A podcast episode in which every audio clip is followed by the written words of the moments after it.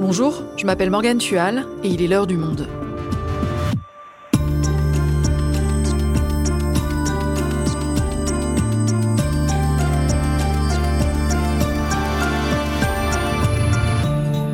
Aujourd'hui, les Black Blocs sont en tête des manifestations contre la réforme des retraites. Cela fait maintenant des années que le cortège vêtu de noir bouscule les mobilisations traditionnelles en saccageant le mobilier urbain et en affrontant les forces de l'ordre. Mais sous les cagoules, les profils des personnes qui le composent ont évolué. Alors, qui retrouve-t-on aujourd'hui dans ces rangs? Pourquoi ces personnes choisissent-elles la violence comme méthode? Yves Bordenave, journaliste au service Société du Monde, est allé les rencontrer pour comprendre l'évolution du mouvement depuis l'apparition du Black Bloc dans les années 80. Il nous raconte. Les différents visages du Black Bloc, un épisode de Garance Munoz, réalisation Thomas Zeng.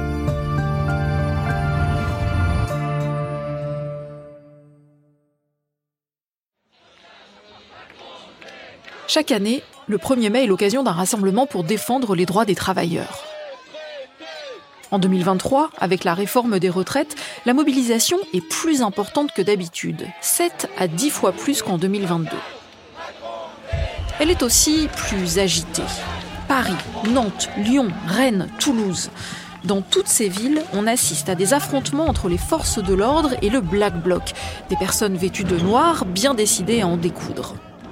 À Paris, les premières tensions ont lieu dès le départ de la manifestation Place de la République et s'intensifient Place de la Nation à l'arrivée.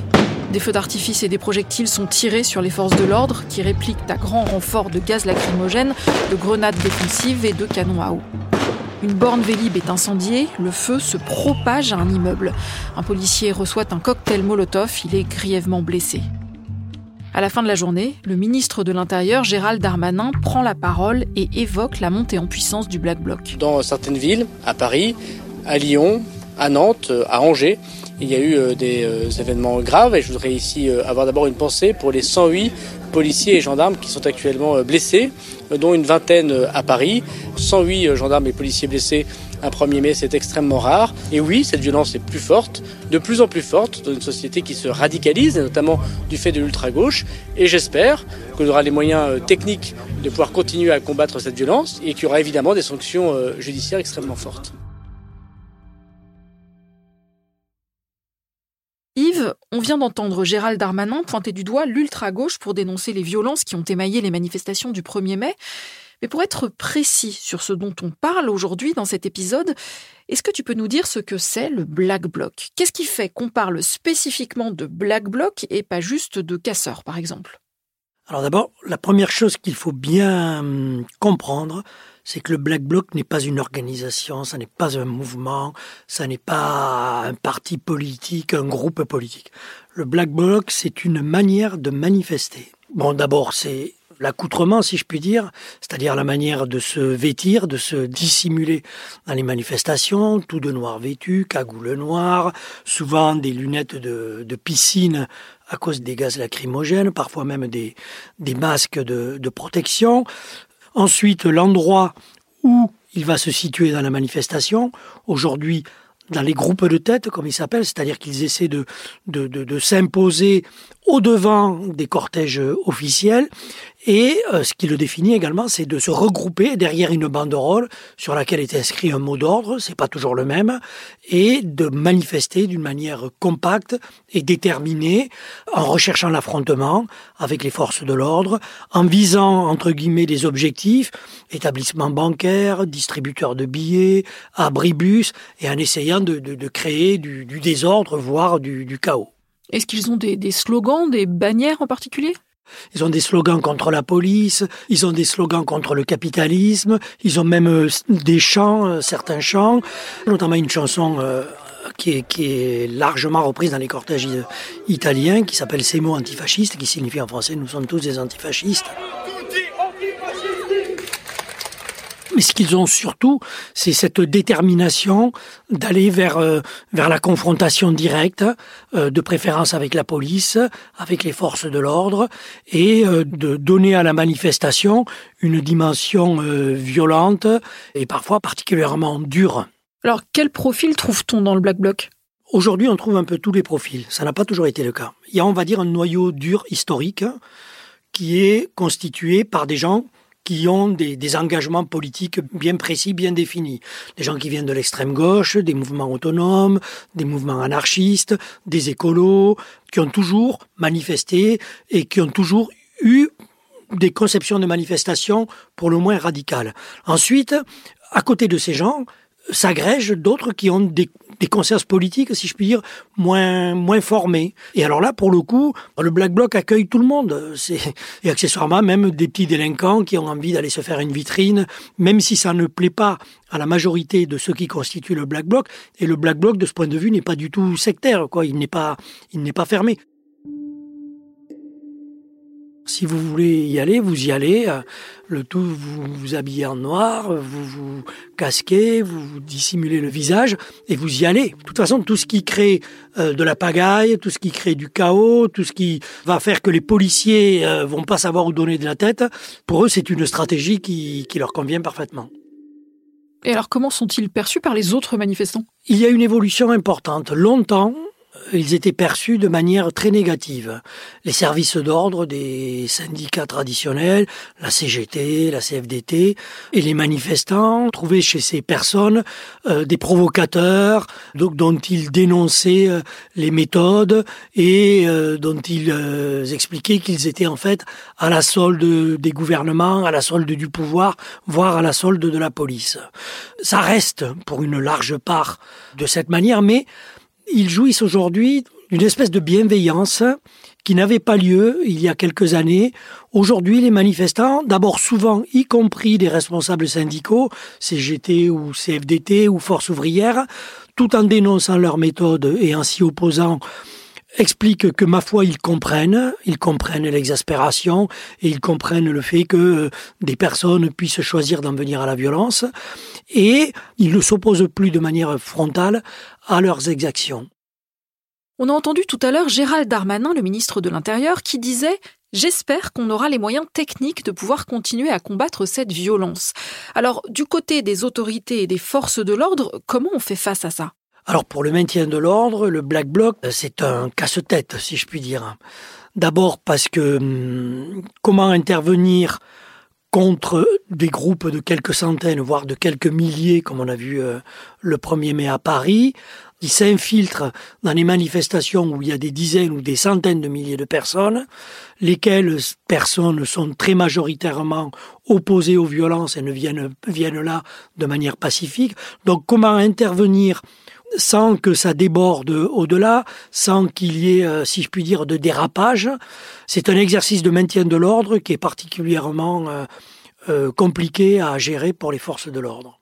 Et alors toi, tu as rencontré certaines des personnes qui composent le Black Bloc. Comment elles expliquent ce recours à la violence? C'est une diversité de, de personnes. La plupart explique ce recours à la violence en disant les manifs plan-plan Bastille Nation, euh, CGT, CFDT, syndicats, nanana, ça ne sert à rien, on n'obtient rien. Le seul moyen d'obtenir des choses du gouvernement, c'est de casser, c'est d'être violent, c'est de provoquer comme ça euh, du désordre, de provoquer du chaos. Et nombre de ceux qui manifestent aujourd'hui, et qui pour un certain nombre d'entre eux viennent notamment des, des gilets jaunes, c'est un argument fort. Euh, ça, c'est le premier point. Ensuite, le deuxième point, il y a ceux qui sont un peu plus dans l'idéologie, qui sont un peu plus dans des engagements radicaux qui perdurent. Eux, ils répondent à une idéologie qui est celle de l'insurrection, de l'émeute pour renverser le système capitaliste et pour renverser le pouvoir en place. Et ils considèrent que l'émeute est le moyen de renverser le système parce que les hommes politiques traditionnels, les syndicats traditionnels, qu'ils soient de gauche, de droite, en vérité sont des traîtres qui n'ont envie de d'absolument rien, rien bouger, rien changer. Cette violence, une militante du Black Bloc en parlait dans une lettre publiée en 2016 sur le site Paris Lutte Info. Au fond, même si je me sens bien dans la forte solidarité et la puissance qui règne au sein du bloc, même si je sais à quel point il est jouissif d'exploser une vitrine, même si je sais que taguer les murs ne les rend que plus beaux, je n'aime pas faire ça. Bien sûr que non, le monde dans lequel nous voulons vivre n'est pas un monde de destruction ou de violence. Mais pour l'instant, nous en sommes réduits à ça. En fait, il ne faut vraiment pas oublier que nous sommes de celles et ceux qui utilisent la violence sans l'aimer. Contrairement aux flics, aux multinationales, aux gouvernements pour qui la violence est le mode même de fonctionnement, et ce, de façon permanente. C'est aussi pour ça que nous les combattons. Nous ne devons pas nous y vautrer comme eux, mais savoir la maîtriser pour la faire disparaître aussitôt qu'elle n'est plus nécessaire.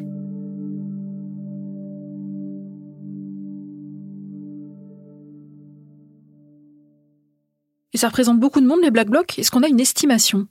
Alors ça, c'est une question à laquelle personne n'est capable de répondre. Grosso modo, je pense qu'on peut parler, moi, de plusieurs centaines d'individus, femmes et hommes, qui sont particulièrement motivés, particulièrement impliqués, particulièrement mobilisés, mais autour de cette centaine, de ces centaines de personnes, se fédèrent plusieurs centaines d'autres, et là c'est selon les événements, ça varie au gré du temps, au gré des manifestations. Par exemple, là, la réforme des retraites a fait que des centaines d'étudiants, notamment, que probablement des centaines aussi de syndicalistes un petit peu déçus euh, par leur organisation fatiguée de ne pas être entendus, ont pu s'agréger, etc.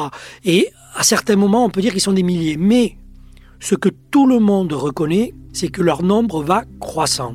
Il y a de plus en plus de personnes, de monde dans ce pays qui, lors des manifestations traditionnelles, syndicales, finalement trouvent que la violence et l'organisation en tête de la manifestation est un moyen d'obtenir des choses qui avant n'existaient pas.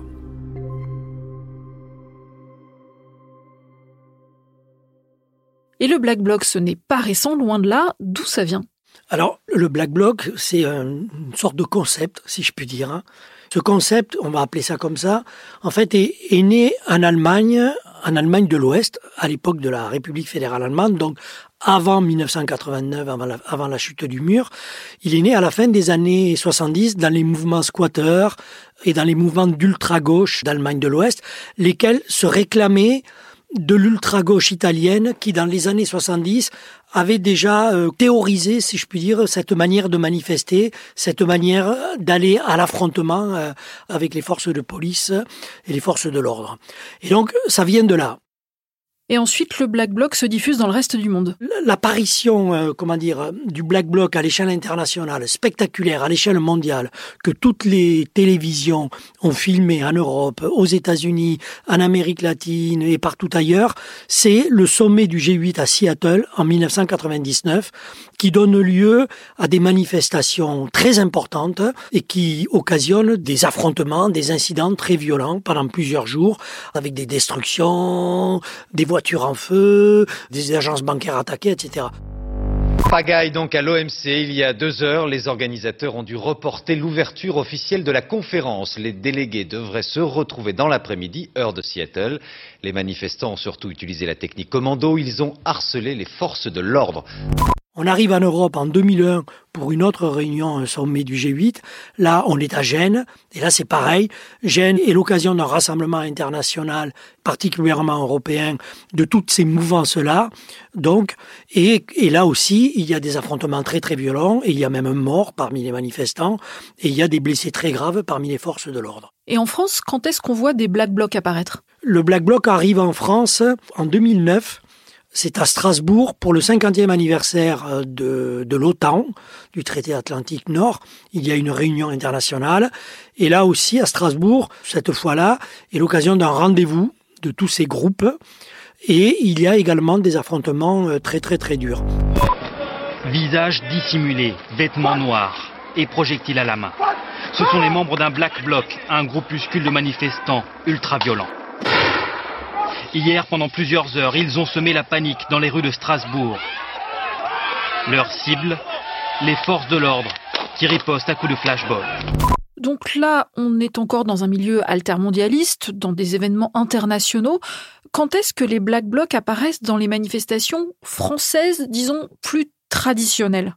La première apparition des groupes de tête habillés en noir, prêt à l'affrontement, c'est lors des manifestations contre la loi travail de euh, Madame El Khomri, donc on est en 2016 euh, en France, où là, euh, dans les cortèges syndicaux, ils sont nombreux, ils sont massifs, ça dure plusieurs semaines, et là, des groupes comme ça constitués, euh, des groupes de Black Bloc, donc se portent à la tête des manifestations et provoquent des incidents avec la police, s'attaquent à des agences bancaires, etc., etc. Il y a des, des échauffourées. Et ensuite, ensuite, il y a le 1er mai 2018 qui donne lieu à des très violents affrontements, particulièrement à Paris. Et puis après, euh, ce qu'on connaît aujourd'hui et ce qu'on a vu au moment des Gilets jaunes, il y a eu une, montée de la radicalisation. Et donc, il y a des centaines de Gilets jaunes qui se sont agrégés à des Black Blocs et qui ont adopté euh, la violence et se sont eux aussi euh, radicalisés et finalement se sont fédérés autour du Black Bloc. Donc Yves, si je comprends bien, depuis quelques années, le Black Bloc en France s'attire des personnes qui ne sont pas forcément militants d'extrême gauche, anarchistes. Ils adoptent donc la technique, mais pas pour autant les idées. Ils adoptent la technique, ils en saisissent les idées, mais si je puis dire, ils s'en nourrissent moins. Quoi. Ils vont pas lire, ils vont pas se plonger dans des grands textes théoriques. Ils sont tout autant militants, mais euh, moins moins engagés, moins impliqués théoriquement. Mais ils sont euh, très déterminés également. Tu as évoqué tout à l'heure les gilets jaunes. Est-ce que ça a changé un peu la donne en France, le visage des Black Blocs français? Je pense que ça les a changés d'abord parce que ça a été un apport euh, numérique, si je puis dire, très important il y a des centaines de personnes qui ont commencé sur les carrefours, euh, qui se sont radicalisées et qui désormais vont à des manifestations syndicales ou politiques. Il n'y allait pas avant. Et deuxièmement, ils y vont avec cette idée d'aller dans les groupes de tête, de s'accoutrer un peu de la même manière, avec la même détermination et la même volonté d'aller à la confrontation et d'aller aux violences. Donc ça a changé quelque chose, oui. Aujourd'hui, on en retrouve dans des villes d'abord plus modestes, où il y a moins de structures militantes, où il y a quand même des dizaines, voire des centaines de personnes déterminées et avec cette volonté d'aller s'affronter. Alors après, ils s'agrègent, il peut y avoir des écolos particulièrement radicalisés qui se retrouvent dans toutes sortes d'initiatives, comme on a vu à Sainte-Soline il y a quelques semaines. Et, et donc tout ça forme des groupes très disparates et très divers, mais très déterminés et finalement très organisés dans la manifestation pour aller euh, vers, euh, vers les affrontements. Et toi qui as rencontré plusieurs Black Blocs ces dernières semaines, est-ce qu'il y a des rencontres qui t'ont particulièrement marqué? Il y a une personne qui m'a marqué, c'est une femme, une jeune, enfin, jeune femme, 38 ans, qui est cadre dans une société d'assurance à la Défense. Cette euh, jeune femme n'est pas spécialement militante, elle n'a jamais été, euh, elle est syndiquée à l'UNSA, pour tout dire. Euh, hein, c'est pas ce qu'on fait de plus extrémiste ni de plus révolutionnaire. Et depuis une dizaine d'années, elle va à toutes les manifestations. non seulement elle se glisse parmi le groupe de tête, mais elle va à la tête du groupe de tête, près de la banderole, là où ça, ça chauffe le plus, si je puis dire. Et cette jeune femme m'a surpris parce que Bon, d'abord, elle est arrivée, elle est plutôt bon, je, euh, coquette, euh, avec un petit sac à main. Enfin, pas une femme avec un blouson, jean noir, comme on pourrait s'y attendre. Non, non, euh, qui sortait du bureau, comme on en voit des, probablement des milliers à la défense et autres, comme si ça avait été un type costume cravate, voilà. Et elle m'a surpris par son, sa détermination. Et en plus, comment dire, elle va pas qu'aux manifestations parisiennes, quoi. Elle, elle s'enquiquine à aller manifester à, en Allemagne, à Barcelone. Et donc, voilà, je ne m'attendais pas, comme quoi on est parfois prisonnier des clichés, à voir une personne comme ça qui va à la tête des manifs pour l'affrontement et parce que elle dit, il faut que ça change, le mépris, l'humiliation, il y en a assez. Donc voilà, ça, ça m'a frappé. Oui, parce que justement, qu'est-ce qu'ils te disent sur ce qui les attire dans le Black Bloc? Le ras-le-bol, la colère, la rage contre le système et contre Macron. La police, évidemment, mais surtout, là, aujourd'hui, ce qui renforce leur détermination et leur volonté d'en découdre, c'est Macron il y a autour du président de la République un sentiment euh, de rage, voire de haine, qui vraiment nourrit leur engagement et nourrit leur, euh, le fait qu'ils ont envie de se retrouver pour aller en découdre. Et c'est ça qui, selon toi, explique que le Black Bloc attire autant de profils différents? Je pense qu'il attirait des profils différents avant Macron déjà, ça avait commencé. Je pense que le Black Bloc attire aussi des profils différents parce qu'aujourd'hui, il y a à l'endroit des, responsables politiques, à l'endroit des syndicats, à l'endroit des, des, organisations traditionnelles, il y a une défiance, une méfiance qui est grandissante. Il y a ensuite, je pense, les réseaux sociaux. Une des choses qui surprennent, tiens, notamment les, les policiers, c'est la rapidité avec laquelle ces gens peuvent se mobiliser. Par exemple, euh, lorsqu'il y a eu l'adoption du 49.3, en l'espace d'une demi-heure après l'adoption, il y a des centaines, puis des milliers de personnes qui se sont rassemblées autour de la place de la Concorde, qui sont partis en manifestation sauvage. Et ça, ça vient euh, des, des échanges rapides aujourd'hui. Ça, c'est un phénomène nouveau qui, à mon avis, a accéléré le phénomène Black Bloc. Merci Yves. Eh bien, merci également à vous.